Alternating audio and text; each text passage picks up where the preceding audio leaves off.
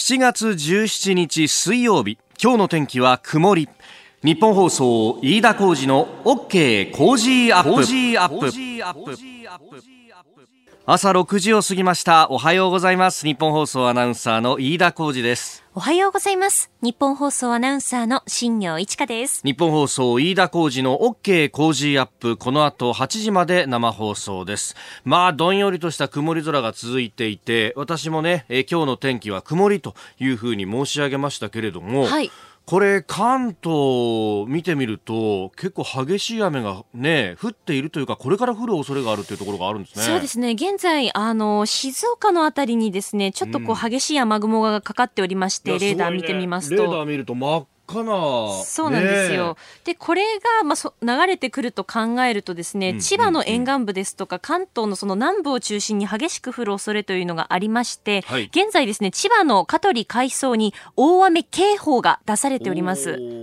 だからもう、千葉の、ね、沿岸部お住まいの方いやいや何言ってんだ飯田もう降ってるぞと。そうですよいねう。でしかもそれがこれから激しい雨雲が流れてくることを考えるとより降る可能性がその可能性もあります。で、大気の状態非常に不安定になっているのでうん、いきなりこうざっと降ることも予想されますのでう、んあの、傘をお持ちになってくださいね。そして天気があの変化したなと思ったら、あの、すぐにですね、あの、安全なところに移動したりとか、そういったことも必要かと思います。いやー本当なんかあのハザードマップとかを見るとね、はい。もう雨がざーっと降ってくると、うん。ここも浸水するぞみたいなのがこう出ていてそういうのって過去のデータから実はいろいろ蓄積があるんですけど、結構ねあの役所のホームページに出てるんですけれどもあんま見たことあるって人はいなくって、だから中にはあの江戸川区みたいにね本当に激しい雨が降った時は、江戸川区のハザードマップを見るととにかく区の外に出てくださいというふうに書いてある。で、これが、あの、先月、先々月あたりからちょっとネット上で話題になってて、えー人によってはね、あの、区の行政としてこれは、その、無責任じゃないかということを書いたりなんかもするんですけど、いや、逆に、すごい責任感だなと僕は思って、ええだって区の外に逃げてくださいって区の人が言うんですよ。ええ。要するに、区の、こう、機関行政のレベルだと、ちょっと対処しきれないことが想定されますっていうふうに赤裸々にこう、で、それをこう見て、我々も備えますけれども、皆さんも備えてくださいねって。確かにあれがきっかけにならないと備えることすらできないっていうねそれは自分の住んでるところって安全だろうっていうバイアスがどうしたってかかるから、はい。ただそうではない事態だって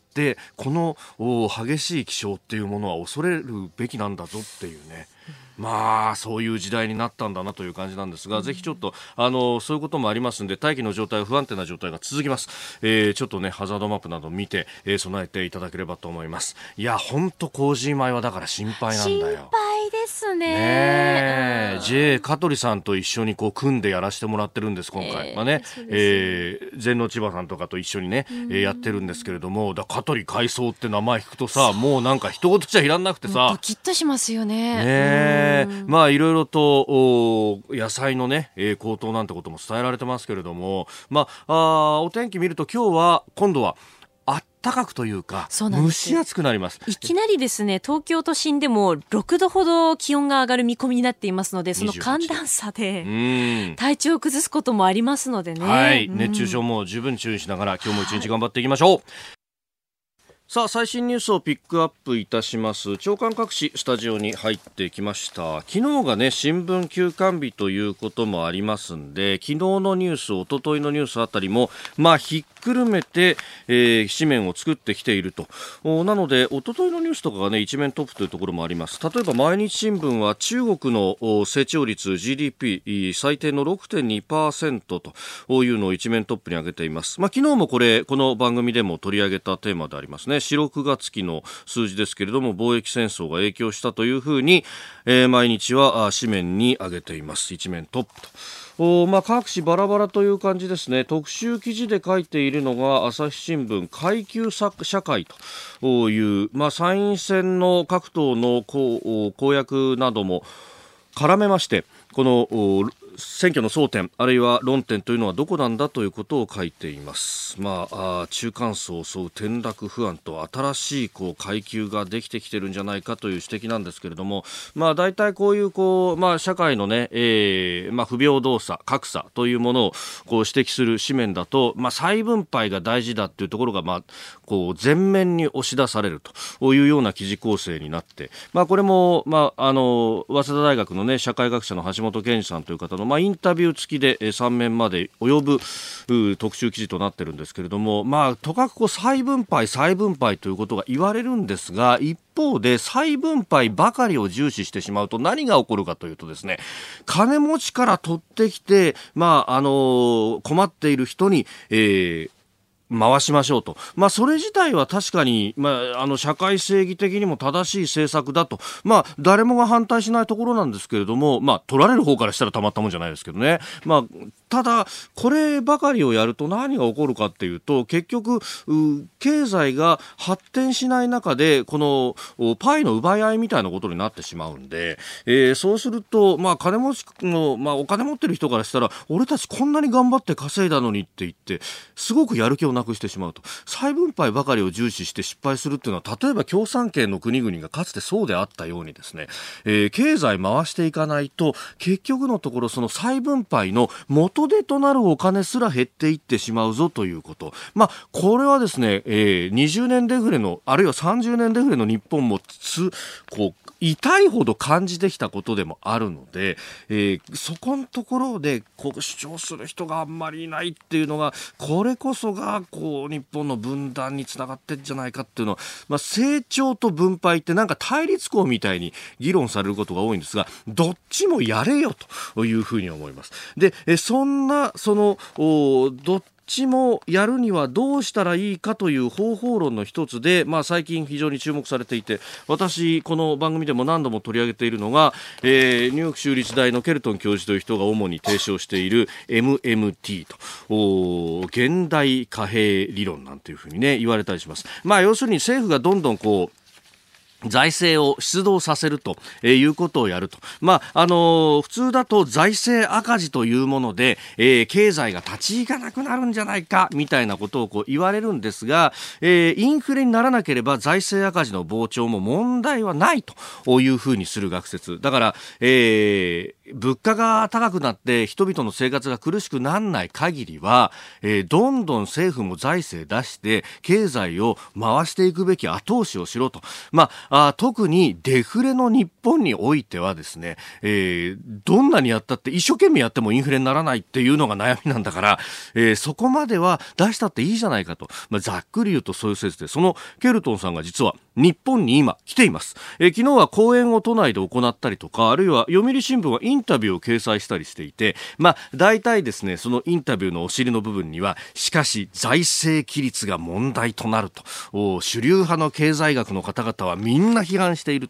というような。で、えー、日本経済新聞は経済欄で小さくこのケルトンさんのことを紹介した上の欄にですね、20年度予算早くも緩み、概算要求、総額100兆円超え確実というふうに書いています。本当に予算は好きですね。予算についてだけはこうやって大きく報じるんですが、決算ベースで見ると徐々にこの財政出動が減りつつあるという事実そして減っている財政の中で大きなウエイトを占めるのが社会保障費で出ていってる部分なので、えー、実際経済を回すのに使う、まあ、公共事業であるとか、あるいは科学技術予算であるとか、そういった部分の予算というのは、良くて横ばいか、あるいは少し減っちゃってんじゃないのっていうところがあまり指摘されていないと、まあ、これはなんか、えー、情報の方に非常に偏りがいや歪みがあるんじゃないかなっていうふうに思います。決算に関しては実は、えー、財務省もホームページに、えー、詳細に載っけていてですね、えー、どこの数字がどれだけ下がってるかっていうのは全部見ることができるんで見ようと思えば見られるんだけどいやみんなそんなに暇じゃないから見ないわけですよ。だから新聞読んだりとかあるいはこうやってラジオ聞いたりとかですねテレビ見たりとかするわけで、まあ、あね、えーそれは情報のこう重い軽いというのはそれぞれの判断なんですけれども、まあ、そういったこともあるぞということは言い添えておきたいと思います。あなたの声を届けますリスナーズオピニオンです。えー、今日のコメンテーターはジャーナリスト佐々木俊直さん。メールツイッターでご意見をお待ちしております、えー、今朝取り上げるニュースですが、まあ、いわゆる徴用工問題について第三国の仲裁委員会設置の手続きにも応じないと、まあ、あの日韓の基本条約並びに請求権協定の中で規定されている紛争解決の手続きっていうのを、まあ、進めていこうと日本側はしているわけですけれども。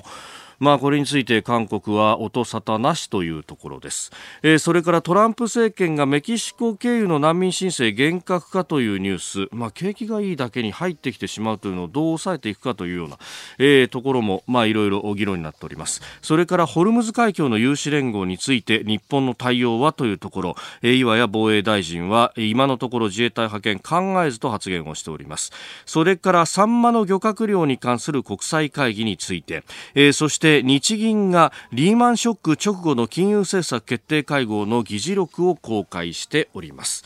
まあ、ここからあ目下の経済政策についてもいろいろ聞いていきたいと思います。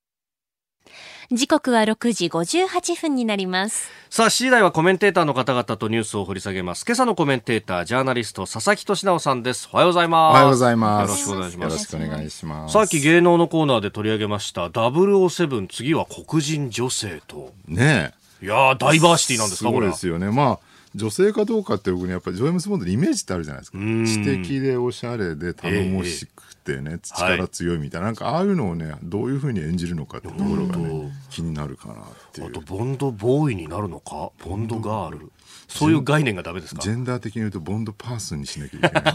おおポリコレ。もう訳が分からなくなってくる。今日もよろしくお願いします。お願いします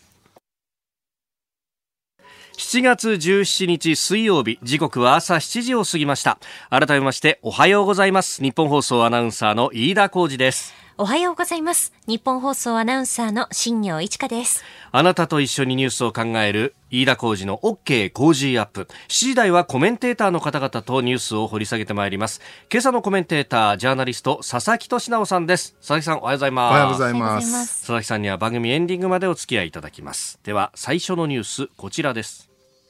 いわゆる徴用工問題韓国は仲裁委員会設置の手続きに応じず。日本企業に実害が及ばないようなことを韓国側にもこれまで申し入れをしているところでございます。あの万が一日本企業に実害が及ぶようなことがあれば必要な措置を講じなければならなく。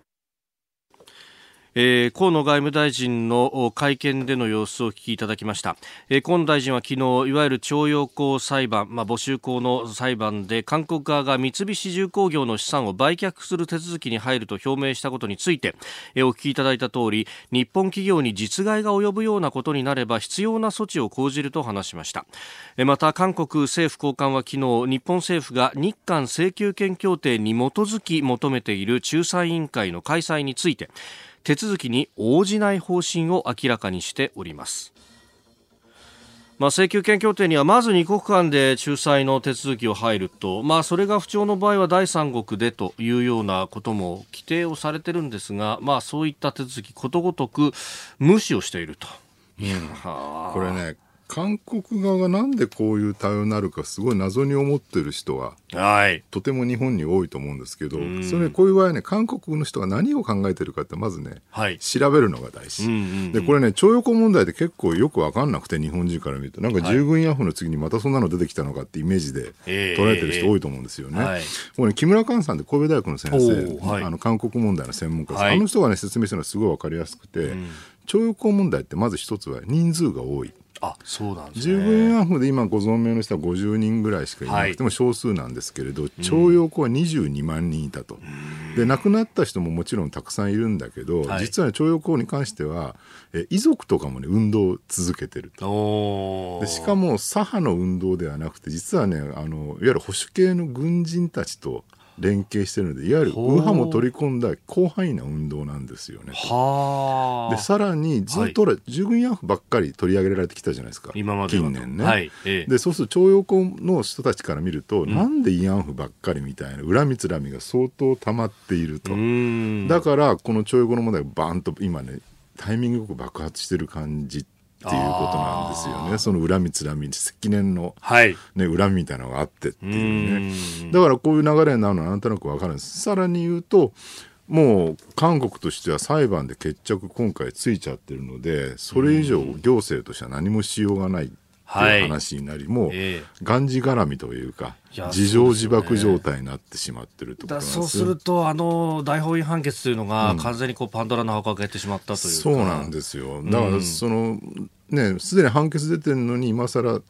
ね、うん。その、協議に応じるってことがしにくいっていう状況なわけですよね。ただね、これもう一個裏があって、はい。そもそも日韓基本条約っていうね、うん。戦争が終わった後に植民地だった韓国と日本が条約をようやく結びました。1965年で戦争が終わって20年経った。この時に日本は韓国にですね、えー合計5億ドルはい。の無償援助を行ってるんですよね。5億ドルってすごくて、当時、韓国の GDP は3.5億ドルですから。ね、年間の GDP より大きい金額を受け取ってる。はい。で、これが実は徴用工問題とかの個人の保障に充てるのも含めた金額だったんだけど、はい当時の韓国政府、はい。隠してたんですようんね。うんだから渡さなかった。だからはい一義的に言うと、徴用工問題ってのは韓国政府の責任なんですよ。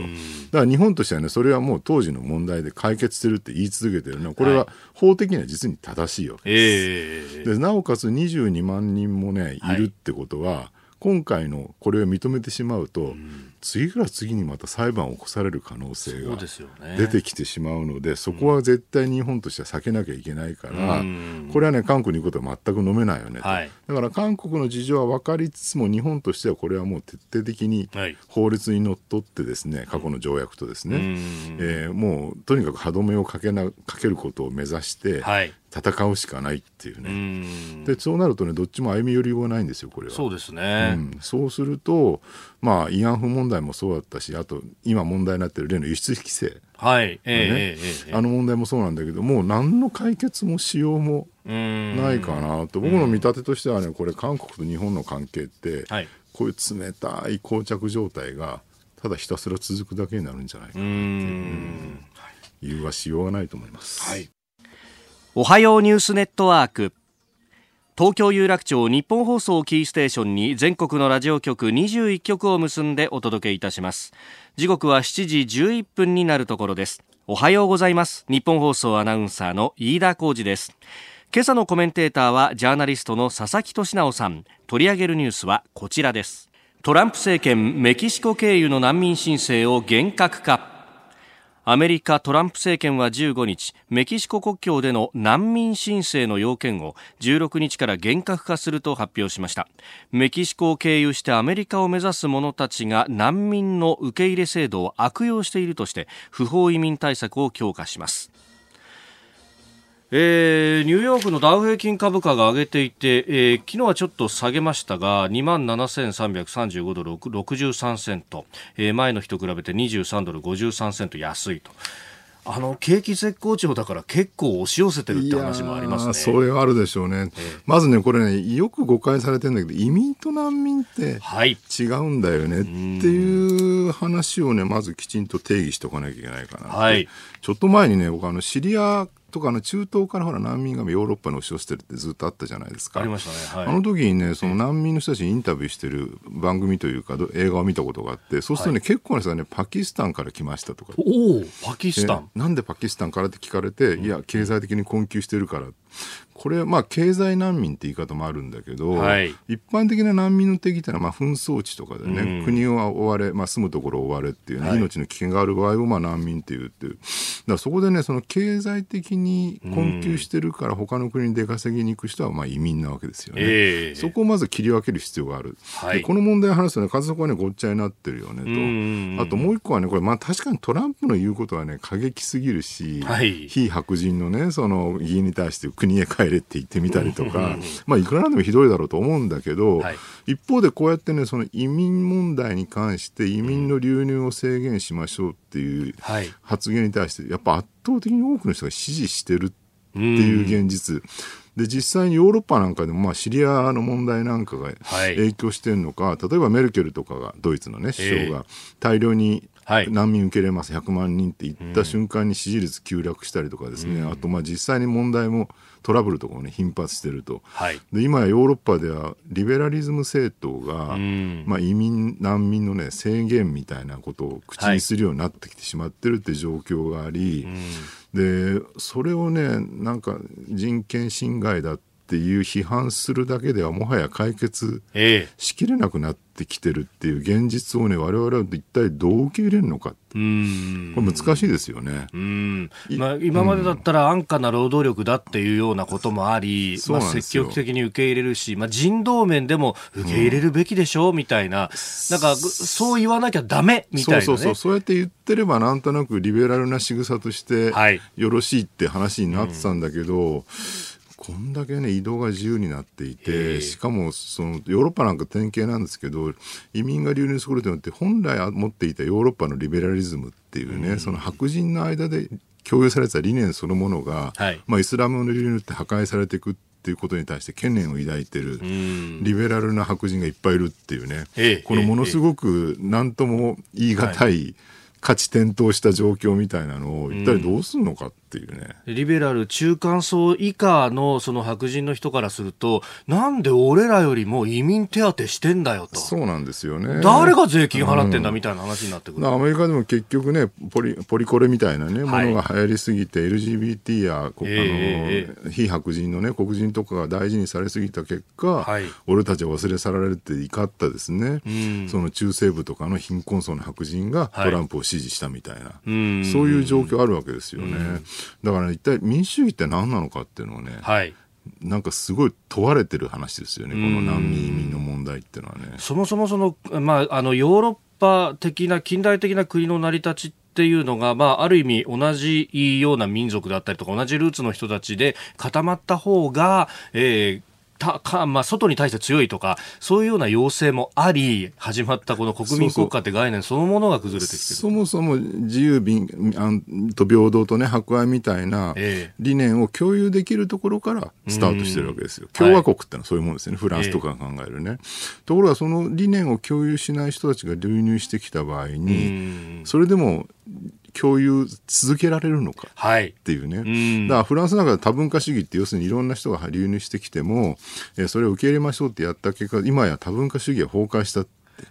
言われてるんですよ。ね、結局そこはだから多文化主義じゃなくてもうフランスの理念、うん、共和国の理念みたいなのがあるとしたらその理念に賛同してもらわない限りダメだと。だからまああのブルカ禁止みたいなね、はい、ことをやってたりするんだけど、それはそれでまあじゃあね、ええ、人権侵害じゃないかと言われてしまうっていう。イスラムのそのスカーフですね、すね。女性がまとっている。だからそれを禁止するかどうか、だから禁止するってことが、そのリベラルの理念に賛同するとみなす要するに宗教は一切学校内に持ち込まないっていうね、はい、でもその宗教を持ち込まないっていう理念が実はイスラムの、ね、政治と宗教は一体であるっていう理念に反するっていう。理念同士が反うぶつかってしまう。場合に一体どうするのかっていうねこの問題はねもはや日本も避けられない状況にやってくるんじゃないかなという感じはしますね。他方アメリカなんかはもともとの建国の由来からして、まあ、移民の国だと、うん、まあ、もちろんねそこにはそのあのネイティブアメリカの迫害とかありましたけど、まあ、それはちょっと脇に置くとしてその移民の国であってそこで理念を共有しそして言葉を共有するというところで統合してきたんだけどその国であってもやはり統合しきれないあのね実体経済が成長し続けた近代においては、えー、そこは包摂できたんですよね。吸収できたんです。しかもそれ安価な労働力の供給ってさっき飯田さんおっしゃったようなことになったわけなんだけど、はい、今でもアメリカでもねそもそも経済成長はしにくくなっていてなおかつ格差がどんどん進行して、はい、ものすごい富裕層に富が集中してるって状況の中で、うん、置いてかれてる人が山ほど出てきてるわけですよね、えー、貧困層の白人っていう、はい、そうするともはやそこに移民が流入してきてもそれを吸収できて豊かになっていくっていう力がなくなりつつあるっていうね、うその状況なわけなんですよ。だから近代の20世紀までの枠組みでは今や今の社会はい、現在の社会をですね説明っていうか定義できなくなってきてるっっていうことなんじゃないかなと思うんですよね。これだから経済政策とももう一体化というか全部混然一体してるんで何がクリアカットな挑戦かってない富の分配の問題まで含まれてくる。そうすると、いや、じゃあ、ベーシックインカムみたいなものをドラスティックに導入した方がいいんじゃないかみたいな。そうなんですよ。だからアメリカでもね、実際その貧困層の白人に、例えば富裕層のね、はい、マーク・ザッカーバーグとか持ってる何兆円みたいな金を分配できるような仕組みを作れるんであったら、えー、彼らの不満もなくなるわけですよ。はい。そしたら移民が流入してきても、まあまあ、預金計らいでいくかもしれないわけですよね。結局のところ全ての問題は格差が進行して貧困が進みつつあるって状況に、はい全部結びついていくんじゃないかなって感じはするんですよね。まあ、日本もね、これから移民をなんていう話になると、うん、そこに最終的にはぶち当たる可能性があるそう、実際ね、これトランプが言ってて面白いなと思うのは、えー、もうなんか安価な労働力はいらんと。んまあ実際そうなりつつあるわけですね。だからこれから高規格な移民を入れようみたいなことをね、差別化しそうと言っていて、これ日本で言ってる議論と全く同じだよね、ね、確かにそうですね。ただね、アメリカの場合はまだアメリカっていうね、そのテクノロジーの国には魅力があるわけですよ。はい、Google もあるし、Facebook もあるし。でも日本がね、高規格移民入れようって言っても、そんな人は来ませんよっていう。あまず国内でそういう。そうそう。まず給料安いですよね。うん、相対的にも安くなってきて、うん、20代の超優秀なエア技術者が日本に来て働こうと思ったら初任給200万円ですと言われて果たして来るか？あ あ。まあ来ないですよね、そんな人はね。これ月収ですかって聞かれちゃうんですね、ね、中国企業とか行っただけでも年収1000万軽く超えちゃうって、うん、アメリカの新興払いなど今やね、平均3000万円ぐらいって言われてますからね。うん、だって家賃がワンルームで30万円とからしいですよ。そんなにするんですか？そうなんですワンルームで。そういうレベルと戦わなきゃいけないんだから日本は相当給料を上げてですねしかも働きやすい環境を整えないと多分高級民は来てもらえないんじゃないかなっていうそこまで議論した末にあの法律が通ったかとは決して思えないですね。思えないですよね。えもう一つ用意していたニュースはホルムズ海峡の有志連合について岩井防衛大臣は自衛隊の派遣考えずと、まあ、今のところという留保はつけておりますけれども、まあ、これもエネルギー安全保障の問題に関わるところ、ね、これね対応する法律がないって問題なんじゃないかな。あ海外で警備をやったっていうと、まあ、ソマリアの海賊があったんだけど、あれね、海賊対処法って法律を作ったんですよね、特措法みたいな感じで。ただ、あれ、あくまで海賊が相手なので、国家ではない国家ではない、はい、今回のホルムズ海峡に関して言うと、相手がイランになる可能性、そうですね。立派な国家ですよね。大国ですよ。そう,、はい、そうするとあの海賊対象を適用できない。まずい。9条の壁があるそうなんですよね。そうするとね、うん、海上警備行動かなんかになるんじゃないかなと思うんだけど領海外でそれできんのかとか、あとあれに関して言うとね武器の使用がかなり制限されて海上警備行動は警察権の比例ですよね、よ。相手が撃ってきたのと同等か、ちょっと上ぐらい。ぐらいじゃないと対応できない、はい、そうすると、ね、それをホルムズ海峡で有志連合に混じってできるかっていうと、ほとんど何もできないで、ただついていくだけに終わっちゃうんじゃないかっていうね。だからこれ、どうすんのかなっていう難しい問題なんだけど、まあでも今、トランプアメリカ、もしくはもう政権交代後でも、はい仮にトランプが終わった後でもね、うん、多分世界の警察から撤退していく流れってもう止まらないと思うんですよ、はい、アメリカが、うん、そうするとその後にもう有志国連合アメリカ抜きみたいなね、えーえー、EU と日本 NATO と日本とか、うん、あるいはそのインドとか含めて、はい、世界の平和を秩序を守っていくっていう状況になっていくかもしれない、そうなった時に日本は何をするのかっていうねこの今回のこれってこの予行演習みたいな。確かに。次は南シナ海かもしれないと考えると、ちゃんと真面目に考えなきゃいけないすごい重要な問題なんだけど選挙の争点にも何もなってないですけどね。本当ですよね。現状はね、はい。えー、この時間佐々木俊直さんとお送りしました。おはようニュースネットワークでした。今朝のコメンテータージャーナリスト佐々木俊直さんです。引き続きよろしくお願いします。よろしくお願いします。続いては教えてニュースキーワードです。北太平洋漁業委員会サンマの資源管理について話し合う国際会議北太平洋漁業委員会が昨日から東京都内で始まりました。北太平洋のサンマの資源量が大幅に減少していることを受け日本は各国が1年間にとるサンマの総漁獲量に上限を設けるよう提案しています。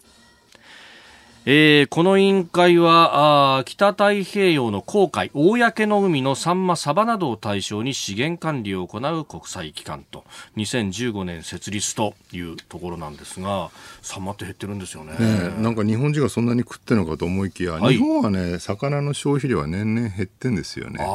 最近あんま食べなくなってきてる、ただね一方で日本食が世界的なブームになって、はい、中国や台湾なんかでもね日本食って相当ブームになってですね。だから日本料理が流行ってるので日本料理の食材は取られまくるという、はい、マグロがそうだったですよね。そうですよね。もともとそんなにマグロってまあ食べてなかったんだけどツナぐらいにしかしてなかったのが、やっぱりお寿司とかが流行ったせいで日本食のブームでマグロがどんどん減っちゃったっていうね、はい、それと同じ状況がサンマでも起きていて、えー、どうも中国でサンマの消費量がものすごい増えてるっていうね。そうね、ちょっと不思議なのがね、はい、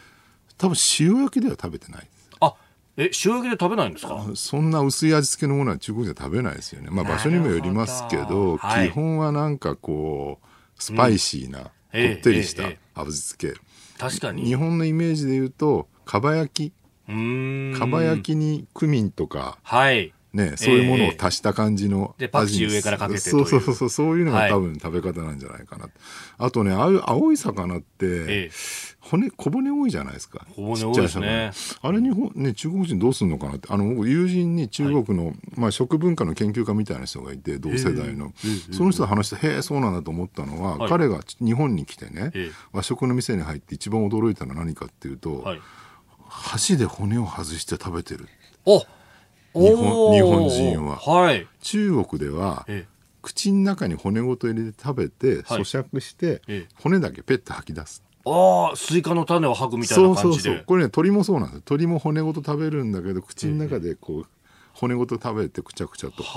で骨をペッと吐き出す。だから中国大陸のそうい。う店行くと、はいなんかテーブルの片隅とか床の片隅に骨がうず高くっていうのが多いんですよね。なるほどね。だからそういう人がねサンマ食べるとあの骨ごとのサンマはちょっと食べにくいんじゃないか。確かに小骨が多すぎて。ね、でねちょっとねネットで画像検索していろいろ調べてみたら、はい、やっぱ多いのはね骨を外した状態で。あもうその状態でそうそうそれであの甘辛く味付けしたのがパックで売ってたり。あら日本でいうとサンマのかば焼きの缶詰。ああはいはいああいう感じのイメージだと思うんですよね。なるほどね。それで加工用に取っているというのが多分そうなんじゃないかなで加工用だったら冷凍とかも容易に効きますもんね。そうなんですよね。で確かに油が多いので、はい、そういう意味で言うと美味しく食べられるっていうね油っぽい感じのやつがね。だからまあかば焼きサンマのかば焼きってイメージ僕らはイメージするとサンマっていうと塩焼き。いやもうそうですよね。ちょっとあの絞ってねねすだちだとかを。とかをね、はい、ってイメージなんだけどかば焼きで食べてるって感じをするとそれは多分世界中で受け入れられる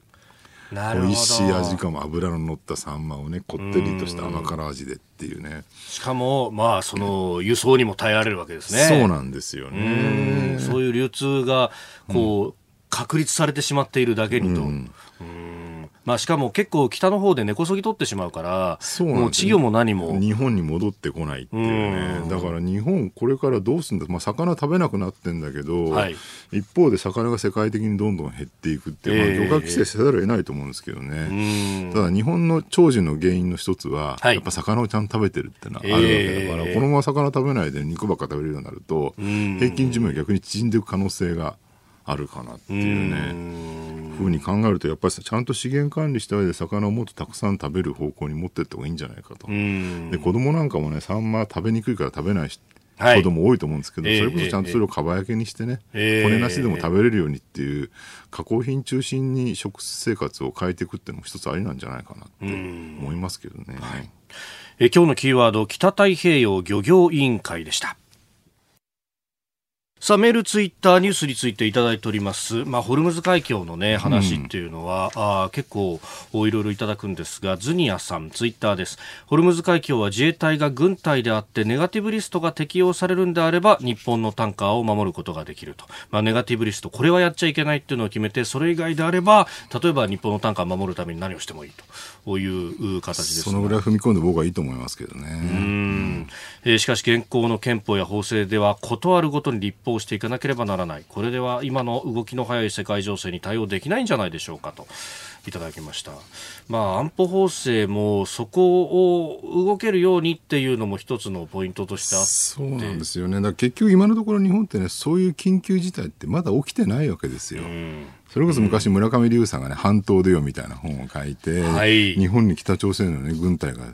進行してきたらどうするって、シミュレーション書とかすごい、あの、ベストセラーになりましたけど、ああいう事態が起きた時に初めて、すべて法制度で対応するのは無理だよねと。混乱してる中でどうやって現場の対応をするのかっていうね、話をもうちょっと考えなきゃいけない。昔あの不審船がね、中国の、あ、北朝鮮の、あの、能登半島沖に来た時に、後から話題になったのは、その自衛隊員がね、海上自衛隊、武器を持てないので、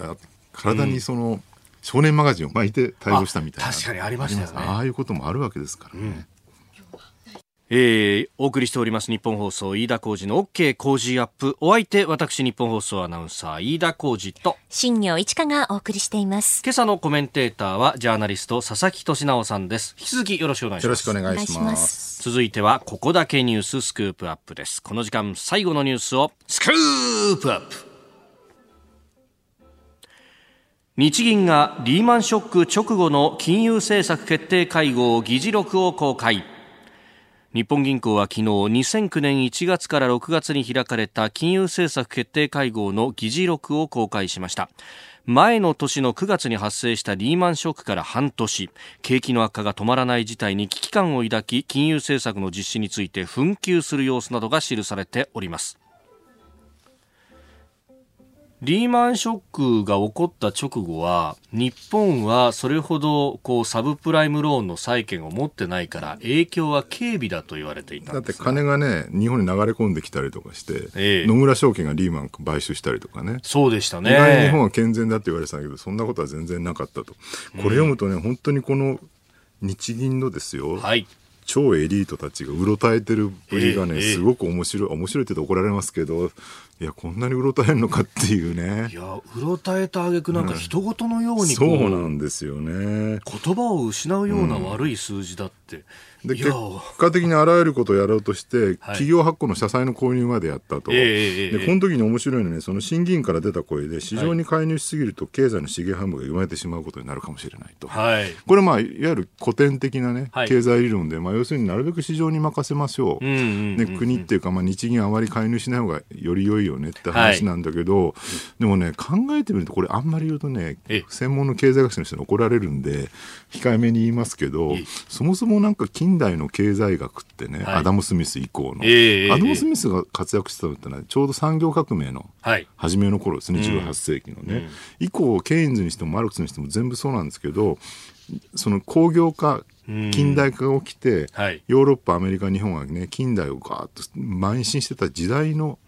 をベースにしてる経済学なんです。だから実体経済がどんどん増えていく富が増えていく、豊かになっていくっていうのを前提にして経済学が成り立ってるわけですよね。はい、これが結局、まあ、20世紀の終わり要するに第二次産業革命って言われるその19世紀終わりの産業革命の影響が薄れてきて、うん、えー、単純に実体経済が非常に成長しにくくなってきてると。でインターネットの普及によって富がこうなんてやろう。世界中に分配されてしまってですね、はい、先進国である優位性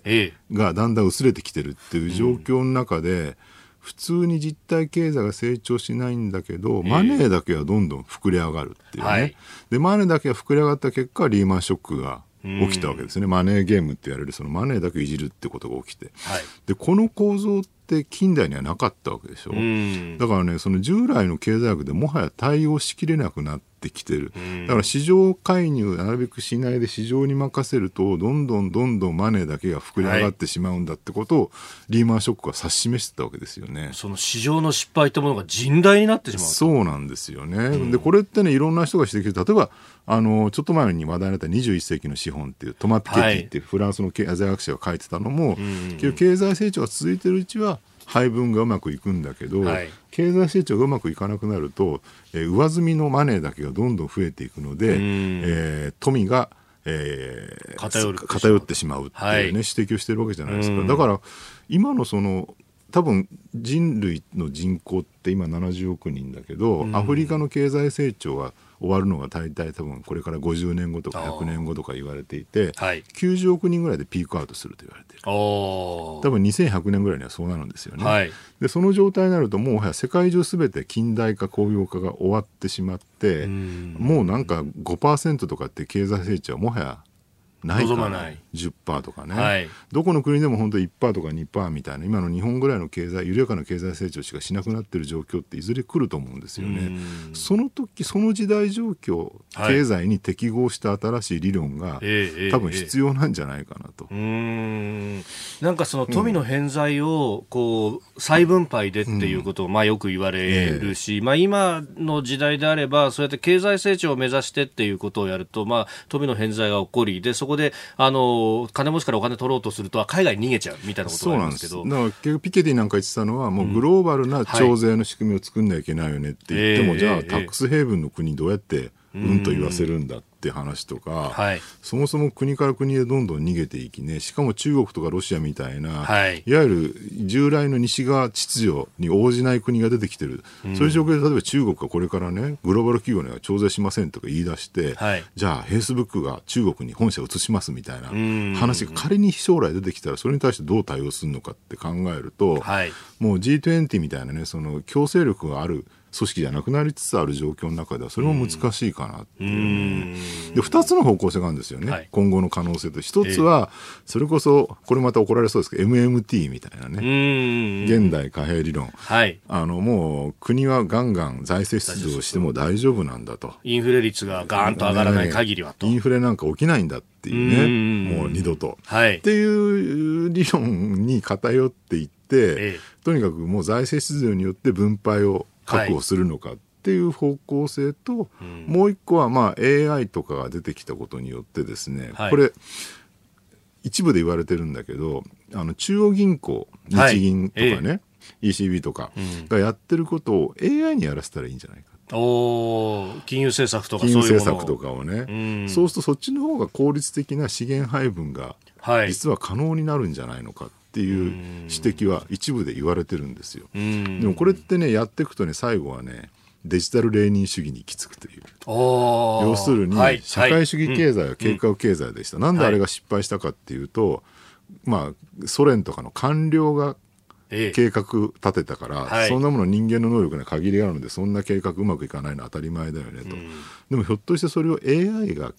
計画を立ててこのぐらい生産しましょう。多分このぐらいの消費が生まれるはずだってやったらうまくいくんじゃないかで中国がやろうとしてるのはそれなんですよね。AI による計画経済。そうするとそこで初めて社会主義が復活するかもしれないっていうね。っていうことになるとひょっとしたらその方が金融が滑らかにうまくいきですね、はい、でマネーもほらヘッジファンドみたいなのが出てきて、はい、バーッとこうマネーゲームが生じるんだけどそこを全て AI によって流れる金をコントロールできるようになったら、うん、実はそんなに過剰な流動性は高まらないんじゃないかという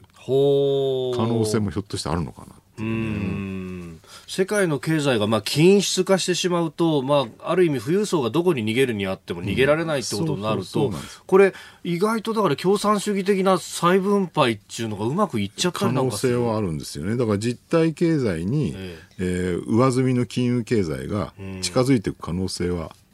あるのかなと落ち着いていくね。あの一旦その社会主義ってものはもう否定されたっていうことになってますけど、もう資本主義のさらに発展系が共産主義まで行くみたいなのが、また復活するかもしれないっていう。そうなんです。AI 共産主義ですよ。うんただそこにじゃあ、人々の自由というものが果たしてついてくるのかどうかってところですね、ね、自由よりもお金がある方がいい。みたいな意見もあるかもしれないですよね。すごい価値観が流動化してしまう時代が訪れるかもしれない。えー、この時間は、まあ、日銀のね、金融政策決定会合の議事録の話から2100年までを展望するという話でした。えー、ポッドキャスト、YouTube、ラジコタイムフリーでも配信していきます。詳しくは番組ホームページご覧ください。